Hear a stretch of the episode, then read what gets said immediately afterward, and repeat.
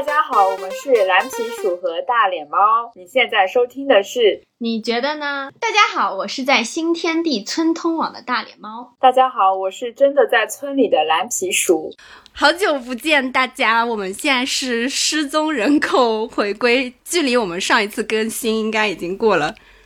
大半年，对呀。然后本期呢，我们回归之后的第一个主题，我们想要来聊一下买房，就是要么不来一来就来一个非常重磅的，没错。因为我突然发现，今年我身边好多人都开始买房，差不多从年初到现在，身边大概有六七个人，然后。一见面就跟我说我最近买房了，或者是我最近准备买房，而且我觉得，因为现在不是总体的大环境都不是很好嘛，然后大家也说房市不好，但是我真的觉得我身边的朋友大家都是逆逆道而行。逆风逆势而上，对，所以我就想说，那我们今天就来做一期买房的题目，然后我就随便周围一问，我们就摇到了两位嘉宾啊。那我们今天欢迎一下我们的两位嘉宾，懒懒猪还有呆呆兔。Hello，大家好，我是懒懒猪，又见面啦。Hello，大家好，我们是第一次见面的呆呆兔。那我觉得我们先先让就是两位嘉宾。大致来介绍一下，就是自己呃买房，就是首先讲一下自己买在了哪里，然后什么时候买的，呃，可以的话就是大概说一下价位之类的，那不然就是来晚猪先先讲。我差不多是上个月。上岸，这个能叫上岸吗？不知道，反 正考虑在虹桥附近嘛，因为说靠近那个交通枢纽，未来咱也不知道这个每个地段的发展空间，但是靠近交通枢纽总不会太差，所以就是围绕虹桥那边买了一套，呃，是二手房，差不多七十平左右，呃，不到五百万的样子。那那个呆呆。嗯，我大概是在二零二零年的七月份买了，就是第一套房子。然后这套房子呢，因为不是我一个人购买的，是我跟我男朋友两个人一起啊。然后我们是决定购买我们两个人的第一套房子，但是因为是。呃，新上海人，就其实我们当时的计划是要呃把两个名额用掉这样。然后当时我们是呃买了一个五十几平的一个房子，价位段总价大概是在四百万左右。呃，我们俩本来都不是上海本地人，所以我们都是通过留学生落户，然后在上海落户的。然后在单身的时候，都是每个人有一套，就是呃可以购买。自己名个房子的这样一个，就如果说我们俩结婚的话，就会变成呃只有一个，对，就会变成首付比例就是三成这件事情，呃三点五成上海市，然后这件事情就只能变成就只有一套，就等于说如果你想要购买第二套房子的话，得你的首付要根据你的总价段上到呃大概率是七成左右，嗯，所以会。就如果未来有呃增购的打算的话，其实就是会对两个人的这个资产的负重会非常的高，对的。哎，那你们当时是两个人买两套还是？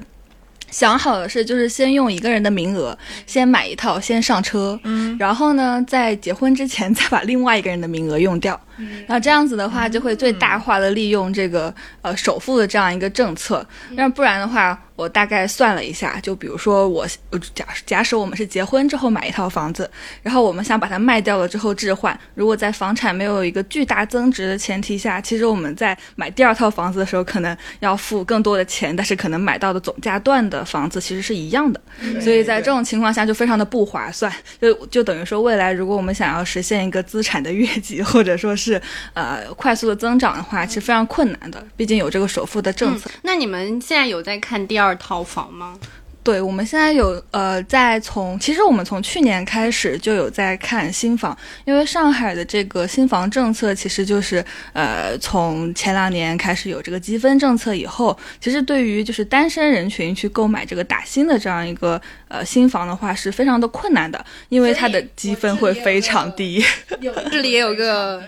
有一个提问，所以就是打新和二手房，你你应该就是。策略是完全不一样的，是吗？对的，其实因为在我想好是有想要买总总共要买两套房子的这样一个长期规划前提下，这个这个这个人是谁重要吗？还是说，如果这个男朋友 在当中崩了，你就会找下一个人跟你一起规划第二套房？其实是这个样子的，就是所有的决策在你没有结婚之前，其实都会是。呃，在很多人看来，都会是一个变动很大的这样一个事情。包括我身边很多朋友也是，他们在买房的时候，父母可能会跟他们讲说：“啊，你一定要先结婚再买房，不然的话就会万一这个人跑了怎么办？怎么怎么样？”那其实我跟我男朋友，其实因为我们已经就是在一起，呃，在我们买房的时候，我们应该已经在一起四五年的这样一个时间。那其实，其实我们首先它是一个前提是我们。本身对两个人的感情是比较相信的，在这个前提下才会有这样一个计划啊。那其实呢，我们两个人当时在买这套房子的时候，同时理性的层面来讲。除了感谢我们想要说一起啊共度以后的日子以外，感理性层面上，其实作为女孩子，不管这个名额是用在谁头上，嗯，我是觉得就大家还是要保护一下自己的权益啊，不管是你的出资或者说是你的这样一个还贷，其实你可以就是如果两个人是有共识的，是其实是可以做一个婚前财产协议的这样一个呃。就是类似于像一个合同的，或者说是公证啊之类的，这样子的话呢，也可以保证自己和对方的这样一个利益啊。就其实不太会出现说，就万万一真的你们两个人就是没有在一起或者怎么样，这套房子本身的出资以及它的一个所有权归属，其实它是有一个明确的一个划分的啊。其实，在这种前提下呢，就不太会出现说，呃。人财两空这种情况，其实，所以其实，在我们在想好要买房子这件事情的时候，这两件事情其实是要同时笃定的，同时是这个人啊，然后在呃，大家都会奔着离婚去，对吧？对 对啊，都还没有结婚，那所以其实，但是你要保护好自己的权益，这样子的话，其实我们两个人就可以通过这样一个方式实现两个人的资产的重组，而且，呃。在其实，在你在买房的时候，其实你能想象到的这件事情是说，你的、你的、你的出，你其实也是出了钱的，你不是说我我只是呃去还贷或者首付，其实我们两个人都是有出的。所以说，其实，在这种情况下，我们两个人其实有一点点就是金钱绑定的这样一种概念。其实对感情来说的话，就跟你婚后买房的感觉其实是很像的，对。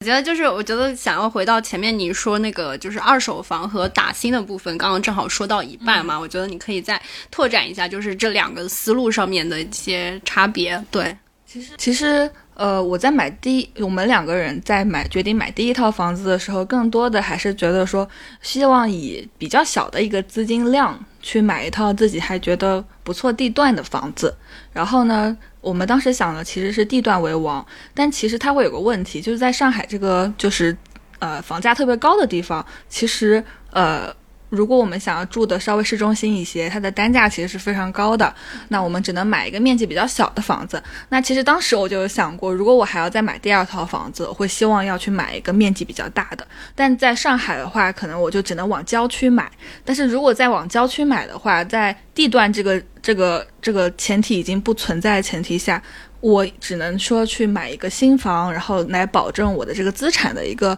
呃价值。这样子的话，才能实现说，呃，我的资产在比较远郊的地方还不跌价这样一个概念，所以我才会想说，第二套我们一定要买一个新房。而且上海的政策的话，是这几年的话，它会就是因为呃每个人的积分不同，它会根据你的积分去筛它某一些呃地段的客户。那比如说，如果我现在呃比较亏的是，因为我们在买第一套房子的时候，其实没有没有这个积分政策，当时不太知道说。如果单身的话，其实他的积分是会比较低的，比我比结婚的积分至少低十分。啊，那其实，在打新的这个过程中，对于单身的人是非常的不友好的。所以，其实我看上的很多地段的房子，其实都去认筹了好几次，但是就是基本上都是因为积分的原因被刷下来了。所以，其实这个过程还是非常艰难的。我现在还是失败的一个状态。就是打新和就是买二手房之间，你觉得就是哪一个更划算？其实。呃，我后来会想去打新的原因，是因为我第一套房子我已经实现了我地段上的一个向往。因为我本身觉得在上海这个地方，其实核心，包括我之前做了很多的功课嘛，就是核心地段的这样一个房产资源其实是相对能够保值的。然后我同时自己居住在这里，其实也是比较舒服的。在这个前提下呢，呃，打新它可能实现的是一个。呃资产的一个增值部分其实是比较高的，因为其实市中心的房价相对比较稳定，因为它稳定的高。但是呃打新的新房呢，它就是相对来说它有一个房产房地联动价的这样一个概念。那房地联动价就是什么呢？就是开发商在拿地的时候，它其实规定了说你这个房产到时候出让的时候就出出卖，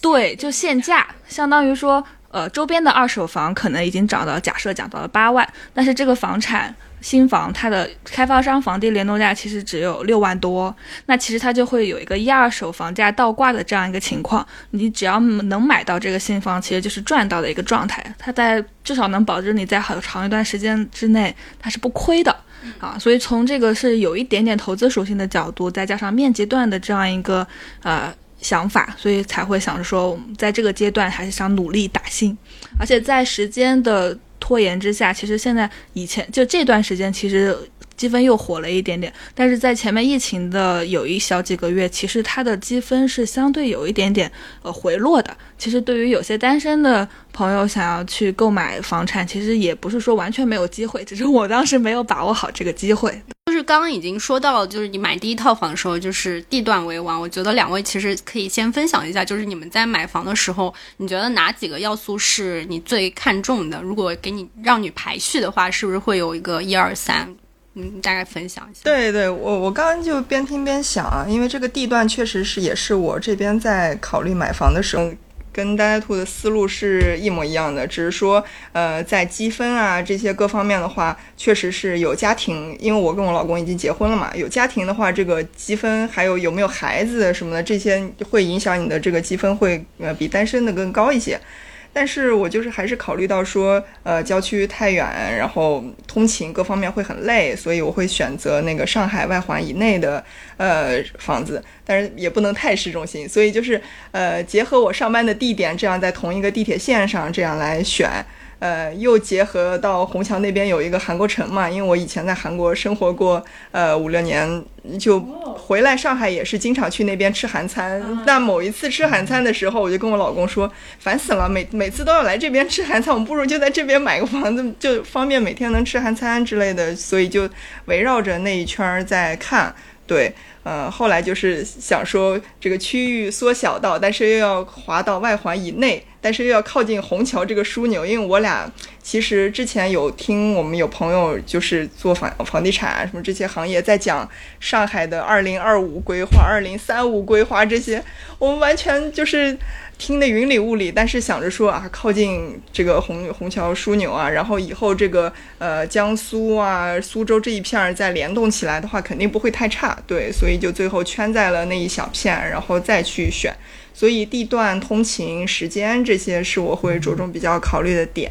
对，因为刚才聊到那块儿不是没有太多的新房嘛，所以蛮多二手房的话，然后公房。那刚才呆呆兔说他在市区里二手房的话，呃。为了地段，确实是总价各方面来看，这个平米数就要少一些。呃，但是我俩结婚了，就是我跟我老公结婚了之后，又结婚了，我们差不多两三年嘛，也说差不多一两年内，如果考虑要生娃的话，那一室这三室三四十平的话，肯定是会有点小。那就说起码第一步也至少要有个两室。就是不管你有没有娃，两个人住都会稍微宽敞一些，对，所以就是奔着一个六七十平的这么一个大小，然后二手房。然后我还看中的一点就是装修，因为我这个人就是要我要操心的人负其名，没有啊，对，也算，因为懒懒猪确实是在某些在某些点上是很勤快，但在某些点上非常的懒。因为我我的这个懒不是说懒惰的那种懒，但是是因为我太爱操心了。就是如果我要办一个什么事儿，我是一定要把它做到尽善尽美尽好那种，不容许有一点点差错，所以。我最后得出的结论就是要，因为装修这个事儿，我之前一个是没做过。虽然说以前看老家爸妈换房子要装修，我也旁观过他们是怎么监工、怎么去弄这些设计图什么的。但是我又在想说，我现在可能没有那么大的精力能一下子投入在装修这个事情上。在我现在还要兼顾工作啊，还要兼顾这个日常的生活啊这些的话，我也不想说每天太累，因为我我我是肯定要。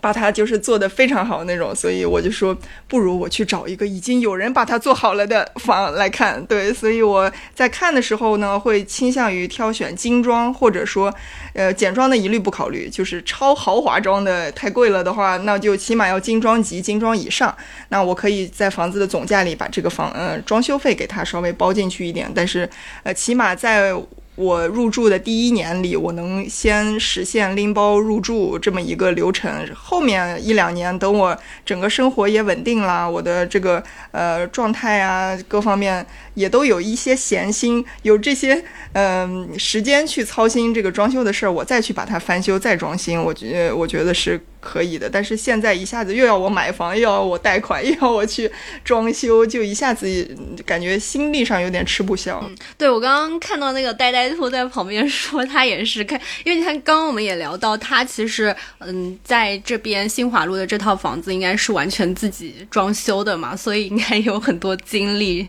你可以分享一下，然后你也可以说一下之后你会选择就是已经装修好的房子，还是说想要可能简装或毛。坯房自己自己来装修，因为其实现在我感觉上海很多嗯房子就是新房，现在还挺流行，就是帮你都装好了，然后你就直接可以住的，其实挺多这种的。嗯，我刚刚听到来懒猪说他非常不想装修，因为他会花费很多的心血心力去。操心这个事情，我非常能感同身受，因为我们都是摩羯座，就是摩羯座就是爱操心，就是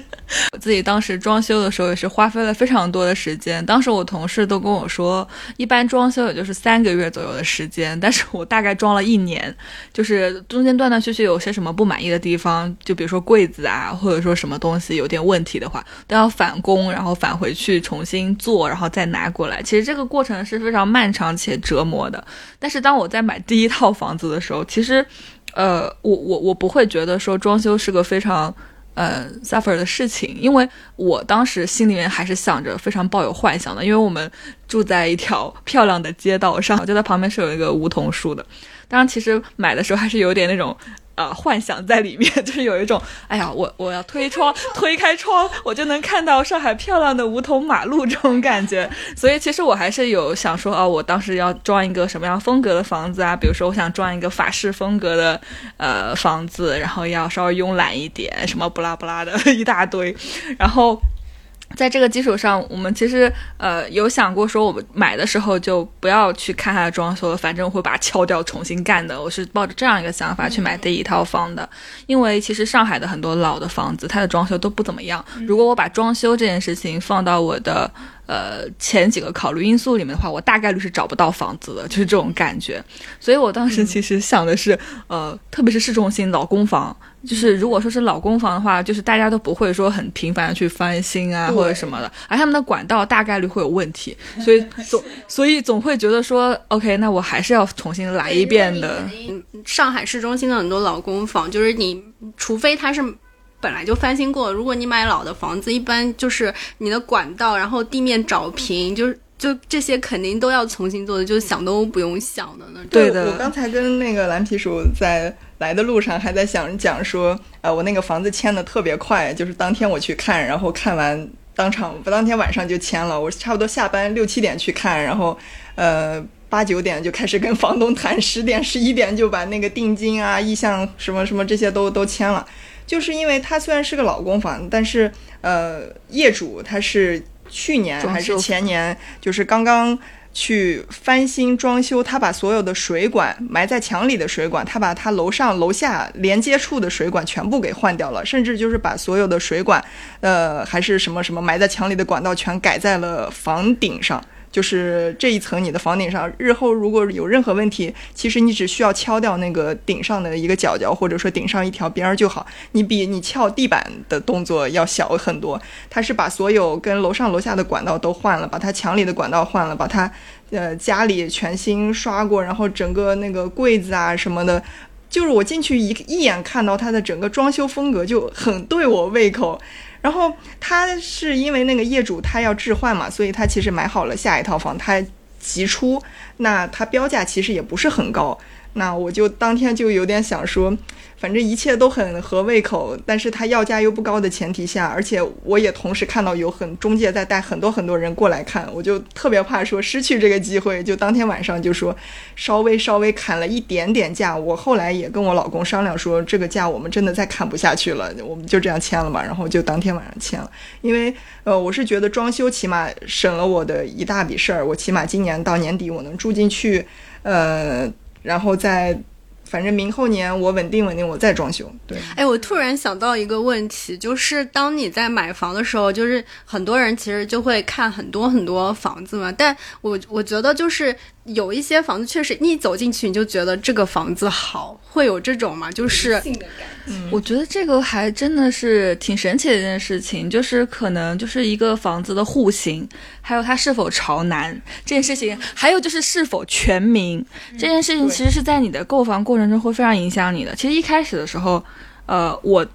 我在看这套房子的时候，其实没有觉得就是非常看上这套房子，我反而非常看上是我们对面有，就是他的那个房子，就是一进去那个小区，它就是那种示范小区那种感觉，然后呢，呃，就是。大家都会觉得它的单价会比较高，怎么怎么样？然后，但是当时还同时另外一套房子，也是一个两房朝南的房子。然后当时，但是它是个中间套，它不是一个就是四周全明的这样一个户型。然后它南北通风会比较有一点点问题。但是我当时不知道为什么就跟着了魔一样，我就很喜欢那套房子。但是同时，我跟我男朋友还看了我现在买的这一套房子。然后这套房子呢，呃，它的楼层稍微比那个六六九呢会好一点，它是一个五楼的房子。然后呢，它有一个很明显的优点，就是它是一个两房朝南，然后正方形的房子，而且在这种前提下，它还能够做到边套，然后全明。所以这这个是非常吸引我男朋友的一点。我因为是呃还是比较理性，我就是仔细的比较了他说的这些点，然后发现说确实边套的通风就是比中间套要好，而且它是全明的，窗户多。对，然后呃就是在这种前提下，我就是被他给呃呃说动了，然后在这种前提下，我就。变成了我们现在选的这套房子，啊，但是我觉得它的主要是这个户型非常非常的吸引我们，而且它开窗能看到梧桐树，这件事情真的很重要，还是要回到这一点。一边说我是个很理性的人，但我一开窗要看 就就会感觉你住在公园一样，因为它不是一个很吵闹的街道嘛。我觉得这其实可能还是跟风风水，就是虽然说是风水，但是确实我觉得就像你说的，这个一套房子你进来舒不舒服，它的。户型什么会影响你，就是对对它的观感。对我感觉这个，我们刚才聊，就是你选房购房因素都是看什么地段啊、距离啊这些外外部比较大的。现在开始聊就是户型啊、朝向啊、采光、边套不边套这种了。这个在我的购房历程里面其实是比较重要的。我我其实因为我我们是二，我跟我老公二零年结婚嘛，然后我二一年的时候，因为他很忙，所以我跟我朋友有去看过一些房，看过。哎呀，好几轮，嗯，当时看呢就有蛮多的，什么一楼啊、五楼啊、三楼啊、几楼都看过，电梯房也也都看过，嗯，蛮多的，就是进去了想说，嗯，不错，或者说，嗯，不行，就是差不多这两种感受。然后今年就是我们在看房达到最大化的时候，就是因为我男朋友他爸妈，呃，因为我其实是。真诚的邀请他们来上海来玩一段时间，因为去年风控各方面我们也没怎么回老家，也没怎么陪爸妈妈。我就想说，呃，两个孩子都在上海，也邀请爸爸妈妈过来住一段时间。我们今年也不忙的时候，但是可能两位老老人家他收到的信号是。他俩是不是喊我们去买房啊之类的这种信号？虽然我出发点完全不是这样，我再次澄清一下，我就我带他们玩什么，我说去什么公园，去什么风景区都不去，都不感兴趣，因为我老公那那一个月他都在休假嘛，他就跟他爸妈。出去看房了，所以那个嗯，就是差不多那个月达到了最大化，所以他们是初筛海选，已经筛到什么半决赛的时候，给了我就是下班之后给我看，我今天看了，比如说五套六套，其中有一套哎比较呃挺好什么的，反正他们看了两三周之后，基本定了一套房，就是算是我老公的梦中情房，且他爸妈就我公公婆婆也能看得上，且他们。去看了不下三次了，都很满意，还见了人家那个房子里，还有一次撞到人家房子里的一对小夫妻，一对小夫妻的呃公公婆婆、岳父岳母四四口人都在六口人都在吃饭，然后就觉得说，哎，家庭氛围也挺好，在这个房子应该也什么风水啊，什么也不会很差啊，什么就开始说这些，然后我就找个周末我就去了，我也去了他们去的那套房，我也看了，嗯。就是客观硬件条件都还 OK，然后我也见了那个女主人，也都还 OK。就是，但是我就是那个点，就是刚才那个大脸猫说的那个那个 moment 没有没有上头的那个点。然后我说，嗯，行，那我们再看看，再考，我们回去考虑一下什么什么的，然后先退下了。过反正过了两天，呃，就我老公开工了嘛，他去忙了，就变成了我去看房，然后我公公婆婆也回去了，就变成了我一个人去看房。下班就刚才提到下班，呃，本来是约了我朋友去韩国城吃饭，结果阴差阳错他加班什么的，然后我说，哎，来都来了，那我再去看个房吧。正好中介说，哎，有一套新上的房，看着很棒，很适合你们之前提的需求，但是目测会很抢手，现在还在上架的过程中。你要想看，我可以先带你去看，然后我就去看。然后就是推开门什么的，反正进去就感觉，就刚才呆呆兔说的采光啊，各方面，它其实是两个朝南的卧室，但是业主把其中的一个主卧，他还是把主卧改成了客厅，呃，然后把原来的没有太多窗的客厅改成了一个次卧，所以就是一正一进去，整个都是很。通透，然后采光各方面，然后客厅舒适度，你进去看它的那个感觉，就是反正我当时的感觉是很好，就。所以我也是我老公不在的情况下就开始跟中中介跟业主就开始在那儿谈价格了，对，而且也是当天晚上我自己在那儿先把字签了，第二天早上我老公才早起跑过去看了一下，到底我昨天签了一个什么房，他才第二天去看了，才又付了剩下的一点定金，因为我先付了一半的定金，我当时想说，我就算第二天他不满意，我把这定金扔了，我也要把这个房我先签下来，房我先签下。是的，呃，说到就是这个就是抢。这个时间点，我是听我的一个朋友跟我抱怨过的。他是在疫情前的时候，那个时候呃也是结婚了嘛。然后那个时候看的时候，老想说那时候疫情还没爆发哦，老想说再等一等吧，可能就是不是特别满意怎么？但其实心里面已经有一个觉得还不错的了，只不过对价钱什么的不是很满意，老想着想要压价，你知道吗？然后结果，然后就疫情了，然后。嗯，就是有一些不方便去看或怎么样，然后就这件事情拖了几个月，然后他们再次去找的时候，那个那个中介就就直接跟他们说，我们这套房什么什么什么时候多少比你们当时那个价钱贵多少多少万已经成交了，对，而且是超高价也卖掉了，就他们完全错过了那个最低的价位，然后也错过了成交那个商，他们就。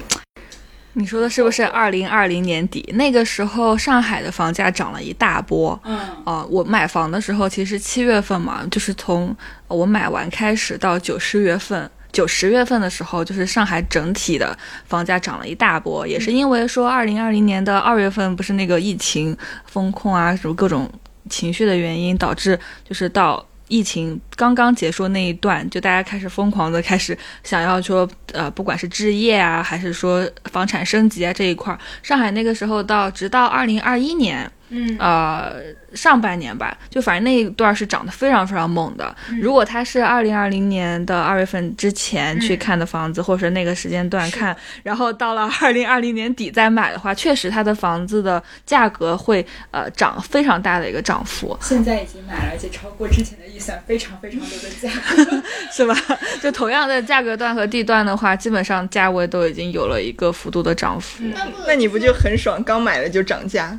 我觉得还是看，就是有一点点运气的成分的，因为像呃上海二零二零年底到二零二一年那一大波涨幅之后，它不是相对来说价位有了一点点平稳嘛？然后我有个朋友，他就是去年刚刚买了一套房子，然后买的时候其实他也思虑很久，去什么地段啊，包括他在杨浦那边有哔哩哔哩的那个大的那个房那个企业迁入啊，还是腾讯啊什么的，就当时他买那套房子的时候，其实想了很多很多，就是希望自己的房子不要跌价，但是他最近。跟我一次聊天，他就说他心态崩掉了，就是因为他发现同样一个小区里面，他的那个房子可能，呃，就是房价跌了至少三四十万什么的。我说，其实你摊到你的每平方数上也就五千的一个跌涨幅。我说你不用太在意这件事情，我是在安慰他嘛。但是其实我想了一下，其实就是其实最近包括我的呃，因为我们公司有很多人在看买房或者卖房这件事情，我领导也跟我讲，就是说他们最近发现啊，学区房跌了非常非常多，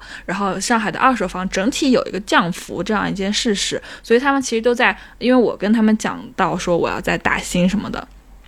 很多很多同事都在劝我说，你现在这个阶段买房一定要更加的慎重。就是虽然说北上广深的可能一线城市的房价相对来说是趋稳的，长期来看肯定你不会跌价，但是在当下的那个，如果你的价位有了一个很大的一个涨跌幅，如果你能踩到那个低点，你当然是会心情会更加的愉悦。当你踩到了一个高点，比如说上海，其实上一波大涨幅，其实大家也知道是在一五一六年那个时候，我有一个同事，他就是买在了一七年那个最高点，然后他在买完房子之之后，就一七年到一八一九到二零年那波大涨幅之前，其实它是有阴跌三年的。其实这个时间段也并不是说非常的短，他在那三年里面非常的痛苦，因为他觉得说我为什么踩到了一个就是买房的峰值，叫什么追涨杀跌？对对对，他就是这种感觉。然后他呃，直到二零二零年，就是我刚刚说的，就是最近的那一波大涨幅的时候。我当时问他，我说，呃，这波涨幅其实还挺大的，你房子有没有涨价什么之类的？大家同事间闲聊，他其实就跟我讲说，其实我发现，呃，那一波涨幅，就后面那波涨幅，其实刚刚涨回他之之前那个一七年买的那个高点的那个，差不多能够比那个再高一点点。就对他来讲的话，其实他不能觉得它是一个很大的涨幅，因为他买的时候就是踩着高点，所以这个事情我觉得可能跟。每个人的心态啊，还有那个，其实都是有很大的关系。一个朋友，然后他在租房买房这件事情的态度，就是呃，有一个非常奇特的原则，就是他其实他的薪资是完全可以自己支付贷款，而且可以呃租到跟贷款相等、质量还比较好、高水平的租房，但是他非常严格控制他租房的那个预算，他会觉得我的租房。嗯的每个月出的钱不可以超过某一条线，因为一旦超过了某一条线，我就是在给房东打工。嗯，所以一旦有一天我决定说我租房的成本要超过一条线了，那我就是我是我要买房子的时候了。就是他的整整个就是一个个人的坚持。所以就算他现在赚的钱每年在加，但他其实租房的条件还是非常。我觉得对他来说，就是拥有自己的一套房，或者是他对这个居住的。就是个人要求没有到那么的高，他觉得有地方住就好，他的钱可以花在别的事情上。但可能对有些人来说，他觉得我每每天都要不每个月都要给房东付钱这件事，他觉得不值得。我觉得应该拥有自己的一个地方，那说明他其实对对于呃居住条件或者是对于居住这件事情，其实是比更加看重的。就是对他觉得，就是如果我租房方花这么多钱，就是在帮房东还贷，所以他就情愿在租房上面少花钱。对，我觉得这个其实是我前几年的一个心路历程。因为像我刚才提到说，二零年我们结婚，然后二零二一的时候，我是非常就刚结婚的时候是非常想要去买房，然后我们两个就开始计算说，就刚才大家图说的积分啊这些打新，看一些新的楼盘，然后又发现都在郊区啊什么的。当时是想想着。誓死不买二手房，我一定要新房，我一定要精装修的电梯房，什么什么这种，嗯，但是后来逐步逐步观念变了，也是因为我这个人就是考虑到说通勤的时间，考虑到说你要呃每天就是在这个事情上投入了多少，那我租房可以说呃稍微贵一点没关系，但是我可以住在市中心，呃，刚才还在算说我从租房的地方。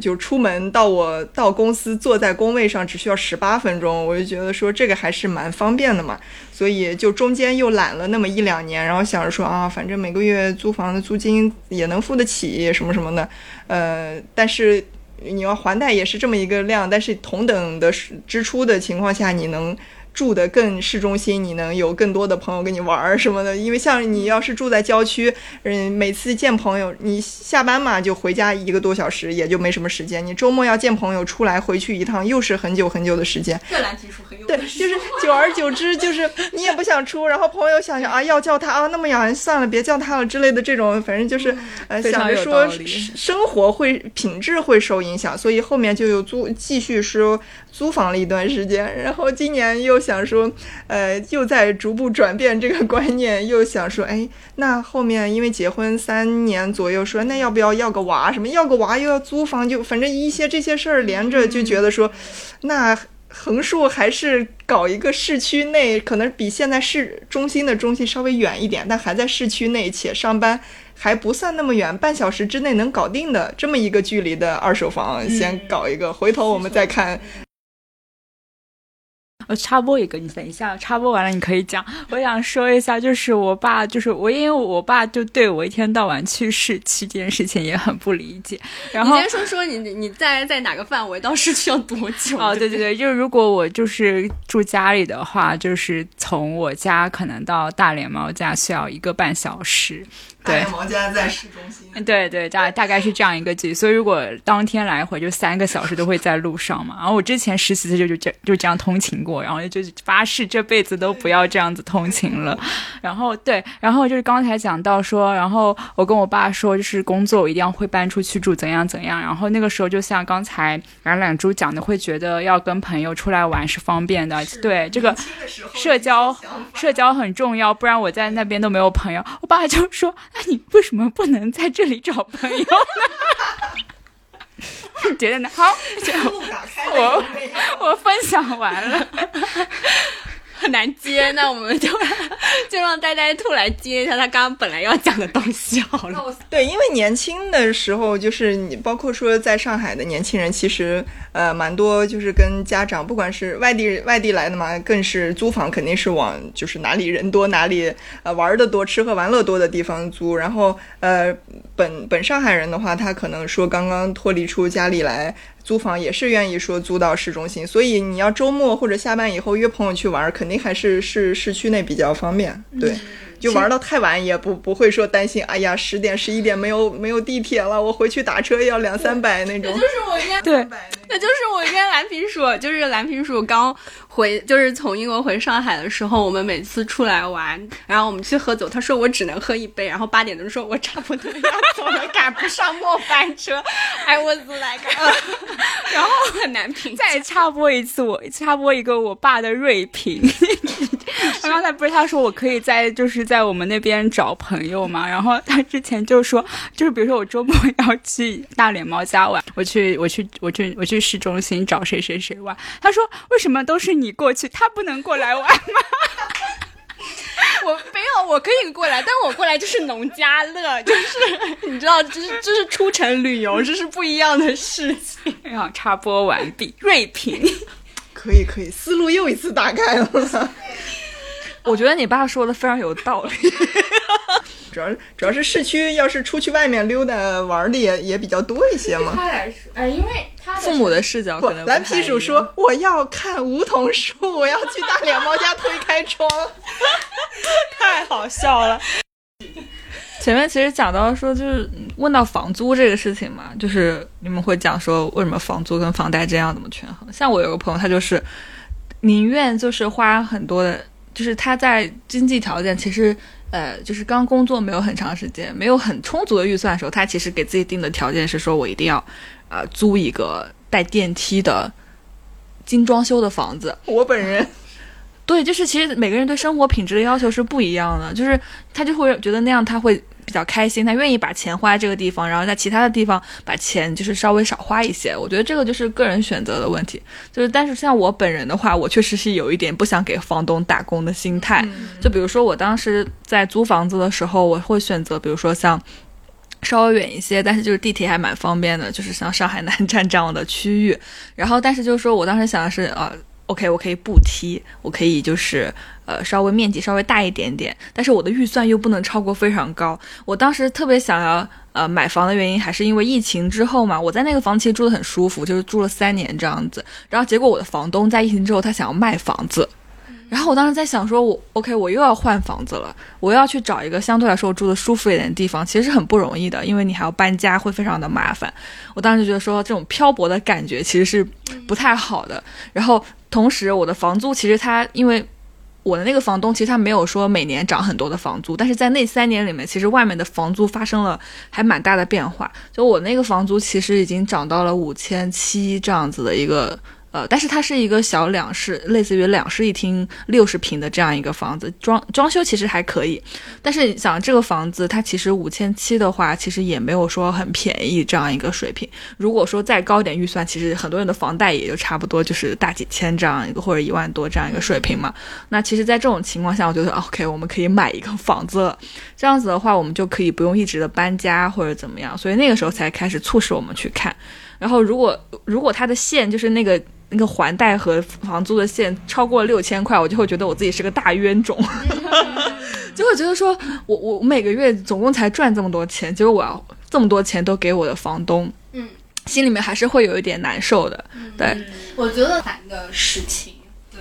哎，对，我觉得刚才提到这个漂泊不定的感觉，跟想要安定下来的感觉，这可能是刻在每一个中国人 骨子里的事东西。对，就是也不能说是很传统嘛，但是就是从父母那一辈，或者说从上上几辈传下来的这种观念，就是在中国你要。呃，反正就是有房，就相当于你，你才真正有个家。像，呃，之前我那些老家的七大姑 八大姨，他们每次说起啊，你在上海啊，什么什么的，然后，呃，让你结婚了，什么什么，然后第一句话永远会问说，哎，房子买在哪儿，或者房子买了吗之类的这种。然后我们之前租的时候。哦，我也会很老实的说，哦，没有，我们现在在租房什么什么，然后他们就说，啊，怎么不买房租着那哪行啊？就是就是这种，然后虽然说这种也是他人的一些观念嘛，但是多多少少会每经常说有这些在你耳边啊在吹的话，你。就是多多少少心里还是会有一点这样的感觉，说，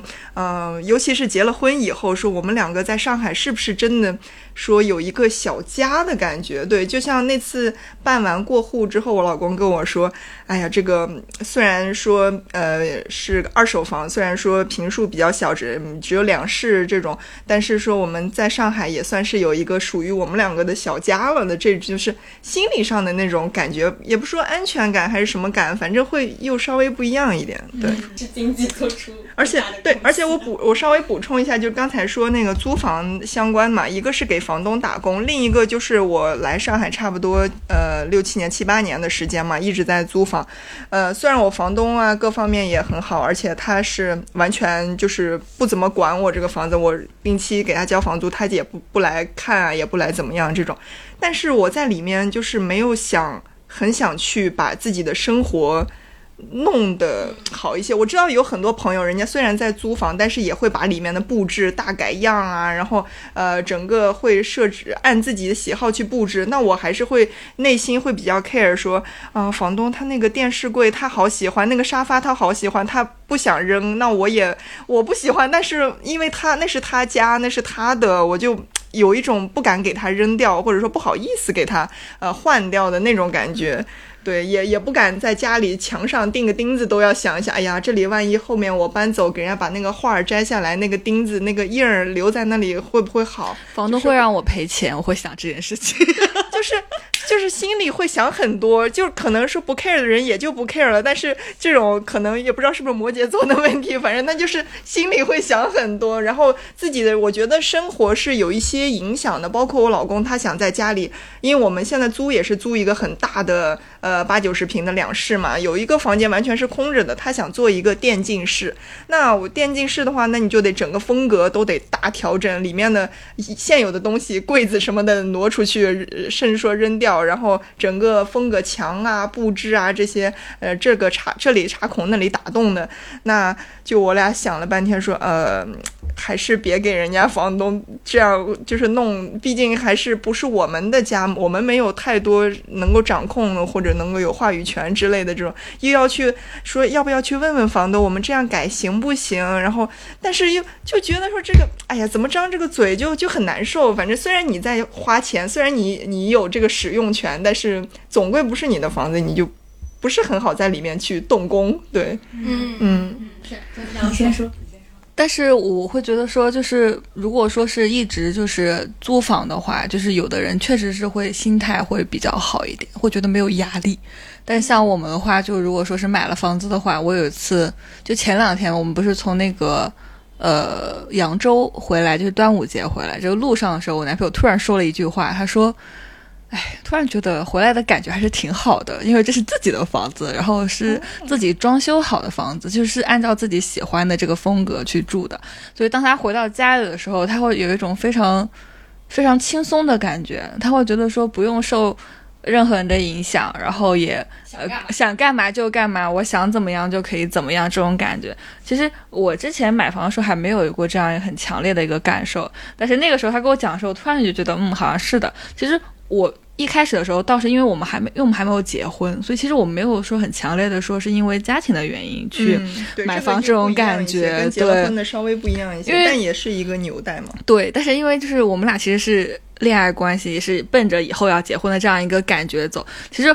呃。我的摩羯脑子里面其实有一点就是理财的这种感觉，就是总会觉得说，OK，家庭的资产要 要有一定的增长，总会要通过一些手段这种感觉。所以其实我一开始没有觉得说这套房子以后就一定会怎么怎么样这种感觉。但是当它真的变成你的房子的时候，你还是会有一种。呃，比较跟买的时候不一样的归属感，就是会觉得说，呃，我买的时候其实我也没有想着，哦，这个一定会是我非常非常舒服住很长很长时间这样子的感觉。但是当你装修好了之后住进去的时候，你还是心里会有一种非常一个大工程完成了，然后它又属于你的这样一种感觉。其实是呃，跟你买的时候想法不太一样的。跟你买的是想法不太一样。我觉得就是，如果你这个房子真的是你的，就是我觉得你在这个房子，你会觉得这一块空间确实是属于我，就是你你的放松的感觉会是不一样的。对，而且你会觉得说，因为像我原来，我不是说一开始的时候喜欢那个装修的风格，其实我小红书上就加。加了一大堆的收藏，就是那种法式奶油风的那种感觉啊，就是，然后因为我很喜欢就是绿绿色的这种，因为我比如说我以前想象中我想买的房子可能就是什么有个小花园，就上海就算了，就我觉得实在是太成本太昂贵，就那种推窗见树见绿色的这种感觉，其实是，而且很大片。就是，就是会会觉得就是心情比较愉悦嘛，然后当时还为了为此，我们的装修其实是花费了比较高的一个预算的，特别是在我们的窗户上，我就是要求非常的高，然后感觉就是远远超过了当时。我很多朋友装修的一个标准，因为当时我跟那个师傅讲了特别多细致的要求，比如说我的窗户的中间双层，我又要它隔音，因为其实临街，但虽然它不是很吵，我又要求它是双层玻璃，同时我还要在它双层玻璃里面打隔条，就是那种上海老式的那种呃钢窗的那种感觉，就是打那个一层一层，就类似于我我觉得你被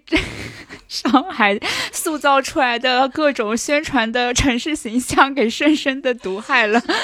其实是被小红书给毒害了，因为小红书上很多那种法式奶油风，它也有类似于这种风格，你知道吧？然后我当时一门心思的就觉得说，OK，我要让它的整个环境非常的匹配，就这种感觉就很有意思。结果，呃，就是在我就是这，但是其实那个窗户质量还是很好的，但它确实是价格上面，就比如说，因为我是到了装修那一步才知道，就说开窗跟呃移移窗，其实它的价位是。呃，差距比较大的。然后你如果打隔条，你还是要加额外的费用的。然后你的如果是移窗，其实你的那个什么那个隔音会不太好什么的。所以所有的最后总结下来就是变成了成本非常高。而且我就是全部用了开窗，所以我那个窗户的成本，其实在我的装修里面是很大的一个部分。两个梧桐树 就很有意思，但是就是但是就是它的梧桐树串联着的。很有意思，就是呃，但是就是整体上看上去是挺好看的，所以我后来也没有太后悔。但是整体上会觉得，哎。就越装修到后面，就是越不愿意花心思去搞了，因为实在是这个过程太漫长。所以我觉得像懒懒猪就是选择了一个装修本身就是自己还比较喜欢的风格的这样一个房子，其实是非常非常省事儿的。因为其实我在那一年的装修时间里面，就是无数次的，就是因为装修跟那个呃公司吵架呀，就比如说跟那个装住柜子的人他。今天把我的这一个柜门的尺寸做错了呀，然后明天把我的一个什么东西弄坏了，就是就是会有非常非常多的鸡毛蒜皮的事情，所以其实嗯，但是整体上心心情还是很好的。最后的结果，我就是考虑了一下说。嗯，就是刚刚放开，我也能想要出去出国玩一段时间。就是我整个下半年不想被这个装修困在这里，然后工作上也有一堆事儿，所以想说先住进去，然后后面再按自己的风格再去设计，再去装修，一定要给它实现一个电竞房的一个造型。说到就是嗯，就是花了那么多钱，花了那么多钱，但是最后的结果还是好的嘛。但是我觉得，毕竟这是一大笔钱，然后要还贷啊，各方面，所以其实你有没有觉得就是呃，跟租房相比，刚刚也说到，是不是压力会更大？然后如果就是比如说你要还贷的话，是不是呃也有很多？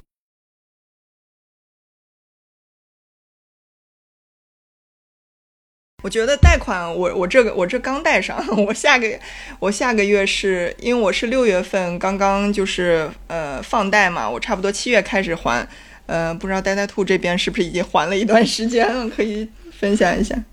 其实我们当时其实呃，因为是用一个人的名字去。购房的，所以其实，在这个政策下，我们其实只能用一个人的公积金贷款。啊，跟大家小伙伴科普一下，就是如果没有买房的朋友，如果说你有补充公积金的话，其实你是可以贷六十万的。呃，且且你的账户里面有一定的余额的话，其实你是可以贷六十万的补充公积金的。对一个人，如果你是已婚的话，其实你是呃，如果双方都有补充公积金，其实是可以贷一百二十万的。其实这个数额还是呃差距会比较大。但是因为我们当时是只有一个人的名额去买房，所以我们只能用一个人的公积金名额。所以当时我们在整体的贷款里面，公积金的比例其实比较低的，所以只有六十万。但是为什么当时呃？嗯，也考虑到我自己本身当时是在一家没有公外没有补充公积金的外企，我的那个补充公积金只能贷五十万，其实相对就会不会特别划算。所以说，就相对权衡来讲，我们选择了更加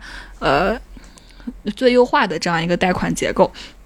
但其实相对于整体的贷款金额来讲的话，商贷比例是非常高的。其实一开始我们在买呃就是这套房子的时候，呃。压力确实是会比较大一些，因为每个月扣完公积金还要一一万多的这样一个房贷。但是因为呃两个人当时其实都还没有，就是说呃工作也就才三年左右的一个时间。其实说实话，就是工资水平相对于现在已经又过了三年之后，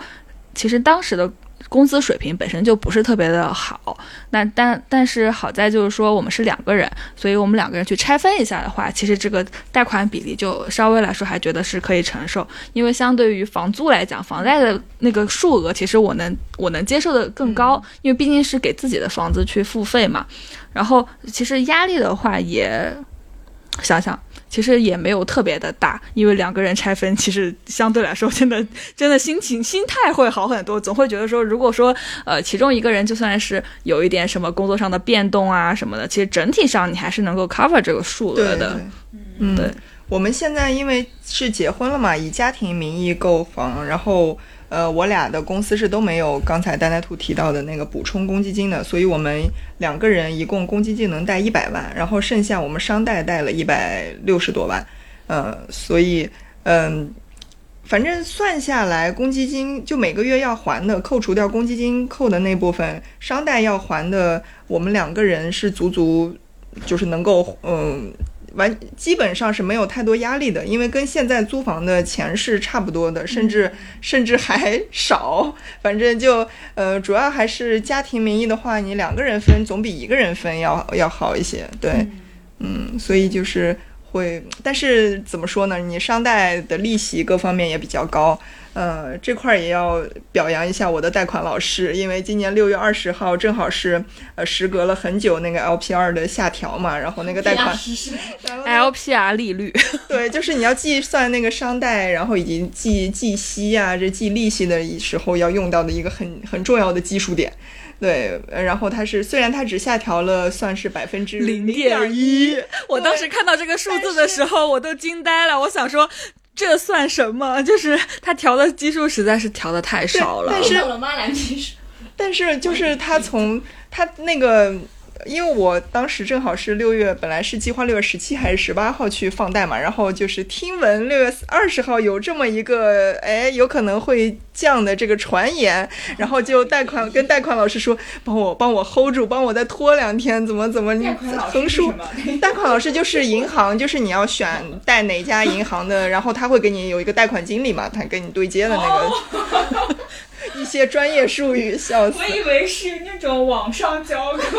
啊，没有没有，他是他是正儿八经那个银行里真正做的贷款的交易员这种，然后他他帮我都 hold 了一天，所以我享受到了那百分之零点一下调以后的利率来开始我的贷款，不然的话我就要等到明年才能享受这个呃下调以后的 LPR。对，走了后面的流程，因为你要办贷款要签很多很多字，我那天跟我老公就是两个人在那里感。受了一下当明星在那儿签名，我签了真的是无数个我俩的名字，而且那么多的文档要在很短时间内要签掉的话，如果不是一个你很信任的银行，你很认识的，包括那个贷款老师也是我朋友很好的同事嘛，他们一说那个名字，他说哎呦很好的同事，反正他让我签啥我都很放心的去签，不然你去给我找一个就是不是说地方银行不好，只是说我没有接触过，或者说其他银行我完全没有接触，你让我签一堆。我以我名义要要付出去的债是吧？我我都不敢瞎签，我肯定要一个一个条款去看，那一上午都看不完。那我真的是签了有大几十个名字在那里。对，后来也是因为我都呃关系也挺好嘛，所以放贷啊整个流程也是呃那个呃银行的贷款老师帮忙就去呃整个去协调，整个去操作，包括也最后一最后一天让我享受到了降了那百分之零点一的 LPR。可以两位再分享一些你觉得嗯买房过程中你们踩到的坑，以及如果别人要买房，你觉得最需要就是如果给别人建议的话，你觉得大家最需要注意的是什么？我觉得懒懒猪他。刚刚讲到他的这个中介，其实我觉得他也是坑之一，就是因为其实一开始我买房的时候，我其实也是一开始先找的这个绿色中介，因为我总觉得是一个大的平台嘛。嗯。那这样子的话，总归而且听说他们的服务确实是还蛮到位。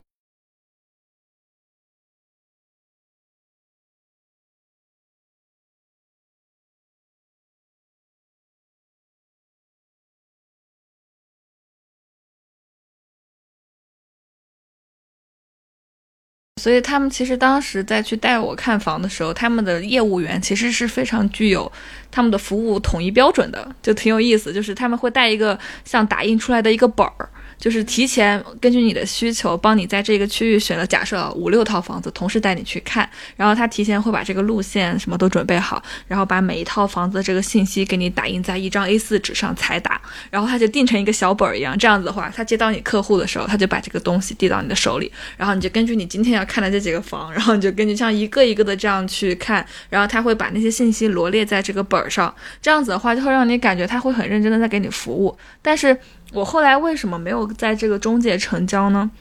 有好几个原因，一个是在我们最终谈价的时候，其实因为。大家知道，就是绿色中介它的那个费用其实是中介费是比较高的，它会额外的比其他的那些中介要再高百分之一，可能至少。那在这种情况下呢，很多的房东他在卖房的时候，他就跟绿色中介他会更不愿意把他的总价降低，因为他帮你谈价，他其实是把那一块中介费加到了他的房价里面的。就比如说哦，我当时的那个呃中介，他我当时需要他帮我把价格谈到。多少钱？结果呢？他就跟我讲说，他最低最低只能谈到多少多少钱，不能再往下降了。房东不愿意。那其实我虽然说很看重这个房子，但是理性告诉我说，我必须要再砍一刀，因为其实大家知道，就说房价就是总归我买的时候的那个房子要呃在我的理想的价位里面，我才能确保我自自己在很长一段时间内不会后悔嘛。所以其实我当时还是晾了那个房东。呃，两个星期的，我没有呃像懒懒猪一样，就是比较果断的，就是出手，因为我当时会觉得说，我其实也没有说我百分之百一定是确信就是这个房子了，我觉得我还可以再等一等。那其实，在这种情况下呢，房东和我的心态其实都会有一些。变化吧，而且那个时候我刚好买的时候也是算七月份是一个淡季，所以我就内心觉得，就房东其实他也可能就是说，在这个时间段不会有很多人来去看房，不像蓝蓝猪他那个有很多人同时去看啊，怎么样？所以我这个房子，我当时其实是很努力的想让那个绿色中介帮我去把那个价格砍低，结果他砍回来之后告诉我说他没有办法做到，结果我就很 不是很开心，因为我觉得说，嗯，他没有。他没有这个能力，因为他相对来说是一个看上去比较年轻的中介。那我觉得说不是说这个没有办法看，我觉得是他没有说真的精力去看。所以我在呃呃思考之后，我找了就是这个区域里面另外一家中介，然后结果我发现就是说，其实就是那些比较。老的在这个区域里面活动的中介，其实他们跟这些房东都有很强的联系。他甚至是很神奇的是，我找的那个另外一家中介的一个，呃，就是我最后成交的那个中介，他甚至是认识这个房东的，就他们之前还有过联系。那他们其实就会去更好的去沟通，他用他的话术，或者说是跟他去，他努力的想往我想成交那个价格去放嘛，啊，也可能跟他的中介费稍微会低一点有关系，就是他费率上面没有像绿色中介那么高，所以他跟房东谈价的时候其实是会有优势的。那房东会觉得说，我从你这儿成交，虽然我的总价低了一些，但是我整体上我才付出的成本其实差不多。那对对我来讲的话，对于买家来讲的话，其实是会更有。呃，说服力的。当然，我找的中介也是那种 top two 的 top top three 吧，就是反正就是也不是那种小中介。就是如果在路边随便找一家门店，其实我也是不可以的。但是你可以通过很多方式去跟这个中介谈价，它就不像绿色中介，他们是有一个非常非常死的线的。他我记得当时我了解到说，全国统一最低最低百分之二点八双边。那其实这样子的话，呃，相对来说。我找的那家可能只有百分之一点几。其实我后来听我其他的朋友讲，其他的小的中介可能它的费用会更低。但其实我觉得我一点几的这个价位是我觉得相对来说合理，我能承受，而且我能保证我的这个整体的运行是呃 OK 的。那在这种情况下，我会觉得说，那我还是倾向于找那家中介帮我在既谈好价格的情况下，也能让我省一点钱。这样子，对对对。那其实这个坑，我觉得就是绿中介。如果我最终从绿中介那边成交的话，一个是我总价直接至少比我当时成交价再上升五万的前提下，然后我额外中介费还要再多付一两个点，那就等于说是整体的付出的成本要再多十几万。我也是。自 己说自己说中介费成本什么来着？哦，是不是因为这几个名词对你们来讲，其实平时不太会不太会出现？从前面讲利率那边我已经从 LP 二开始就困了，走了。因为就是就是我也我觉得听下来，就是买房真的好难，很麻烦，真的挺麻烦的。而且你看，你想，你刚你们刚刚说的还只是二手。那如果要新房就会简单一些，对的，因为新房的话，它是一个统一的标准。就比如说，它在呃，比如说很简单的是，你比如说在你去看完房以后，呃，中介告诉你说这一批次的房子你要在什么时候开始认筹了，就会在集中的四天里面，所有的买家去认筹。对，然后他可能好像三天半吧，然后你先去认筹，比如说在，比如说我想买的总价段大概是在五百多万这样一个区间的话。大概的认筹金基本上都差不多，我看了各家，我我认认筹的意思就是 来我我再跟你科普一下，这笔钱在账上你能付得起，对，然后这个认筹是你的积分排序的前一步。就是比如说，我要先去认筹，在所有的认筹的人里面，再进行积分排序，最后确认说你到底有没有入围，有没有资格去买。第一个问题，那我认筹，我证明我账上的钱越多，我会有优先级吗？在不会，会，不会达了那个标就。所以这就是上海它的一个。政策就是为什么积分政策这么烦？就是为什么呢？就比如说，即使你有钱，你跟他证明我有一千万可以买这个房子，我全款付，马上付也没有用，因为比如说，我不是以我的资产为优先级的。比如说，我谁的钱更多，我资产证明拿的越多，我就可以越优先去选。它其实是比如说，根据我算出来的我个人的积分，那其实我所有的去认筹的人，其实他都是有资格去购买这个房子的，但是。你的积分会导致你能不能入围，而且每一个房子，每个不同区域的房子，根据它的火热程度，它其实是有入围比的。这个我可以跟你解释一下，就比如说，同样一个区域的这一套新房，它有一共有一百套房子可以出售，然后呢，它的入围比是一点三，意思就是有一共入围的积分的那个线要卡在前一百三十个认筹的人里面，就比如说。呃，一百五十个人去认筹这个房子，然后结果它是超出了它的一点三的入围比的嘛？因为等于说是有更多的人想购买，但是我没有名额让你去摇号了，只有前一百三十个人可以去摇号，然后等于说我在为什么我怎么选出来这前一百三十个人去摇号呢？就是按照你的积分去排序，然后比如说。结果就卡到第一百三十个人，假设是五十八分，结果我是那个后二十个人里面，我只有五十七分。即使我有一千万，我也不能入围到这一百三十个人里面去摇号。救命！积分如果我成功成为了前面一百三十个人，那摇号的几率是怎么算？它摇号是这个样子，就是它，比如说它系统上会生成一个，就是你当天去选房的这样一个号，就是这个摇号的过程其实可以先选。对，就比如说呃，比如说他其实你在认完仇之后，积分公布以后，其实这一百三十个人就知道我可以去摇这一百套房子了。然后呢，但是他会有一个顺序，就比如说我一百三十个人里面第一个人是。第一号是谁？第二号是谁？然后他会有一个统一的选房的时间段，就比如说在任务筹完，假设一两个星期之内他选一天，他这一天就是所有的人必须在线。现在还比较有意思，就是都是线上选房，很多是线下。对，那现在因为疫情的原因，所以很多都是线上选房。线上选房就得说我在同一个时间段里面，这些人都要关注，时刻关注，快要到我的号了，我要去在线上完成这样一个选几号几栋这个房子几层什么楼层什么的，都是在线上去选，因为价格是不。一样的，对，它会有一个提前出一个一房一价表，一房一价，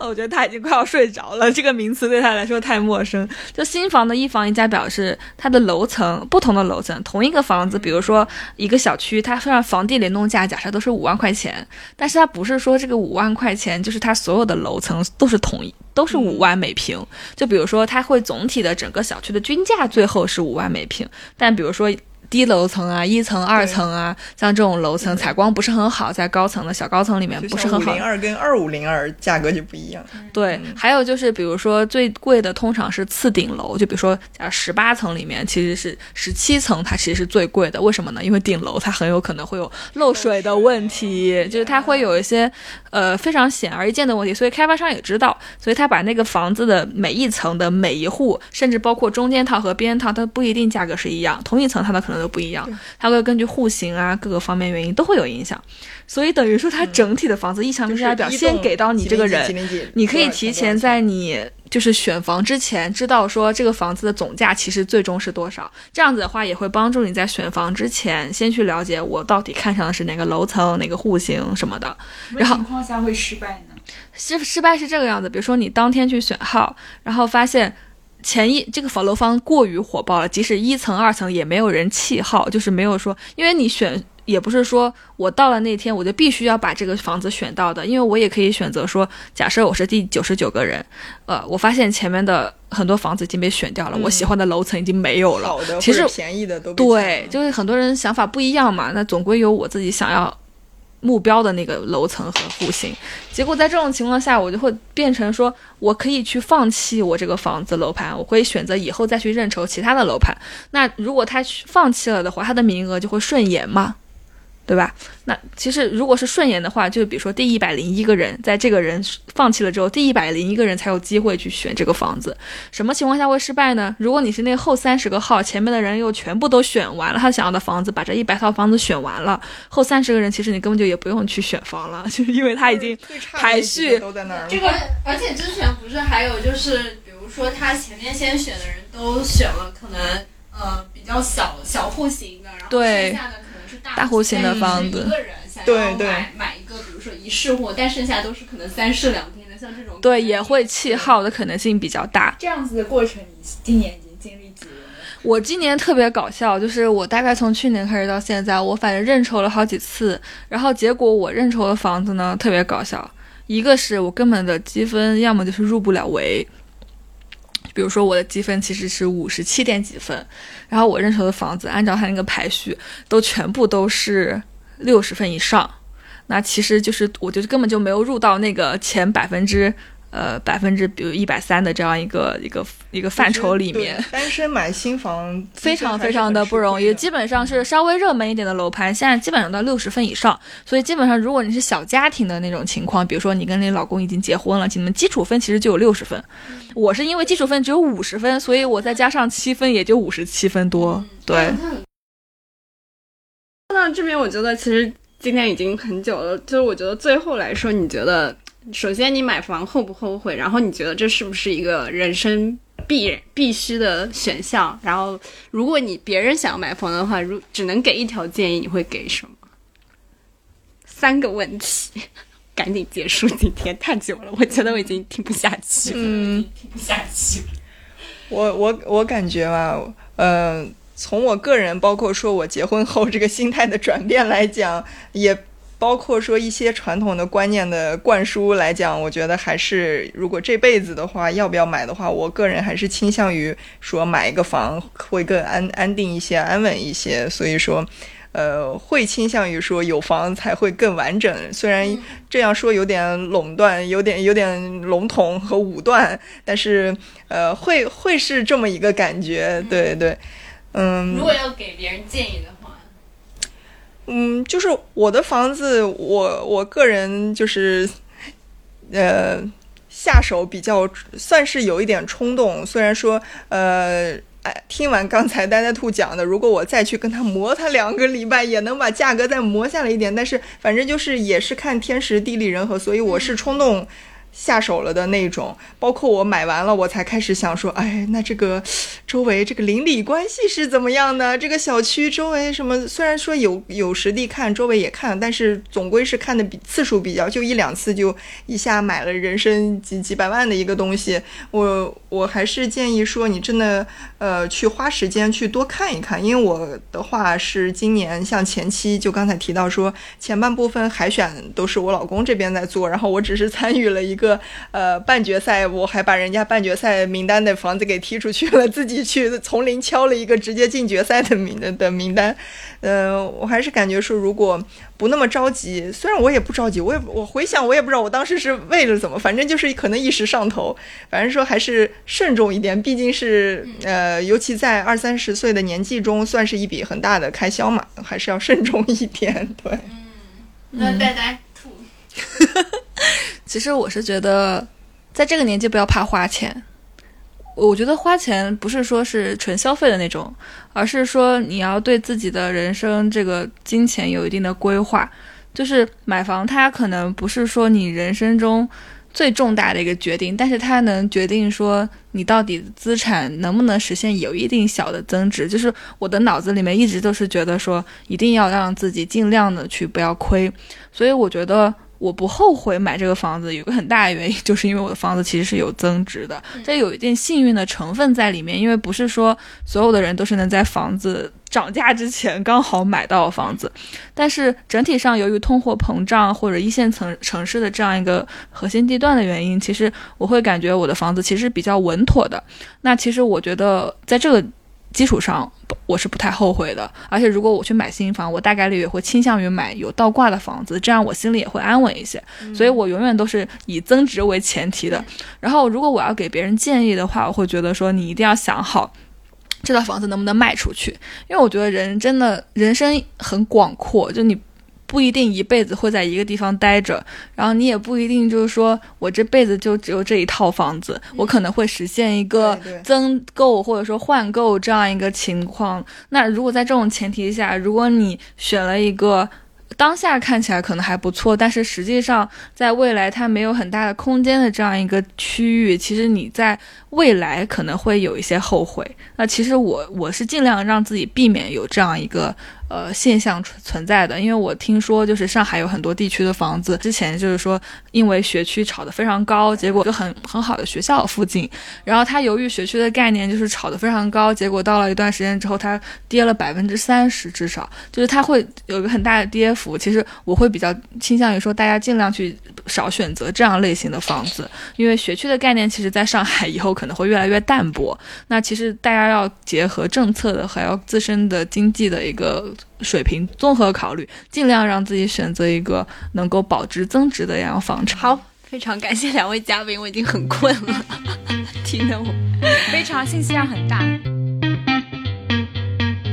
特别感谢九五本月给我们的大力支持，所有平台收入将用于我们的播客制作。喜欢我们节目的话，欢迎大家前往苹果播客、Spotify、小宇宙 APP 或者你正在使用的播客平台订阅我们。我们也开通了微信与微博，欢迎搜索“你觉得呢？”What do you think？关注我们。那我们下期节目再见。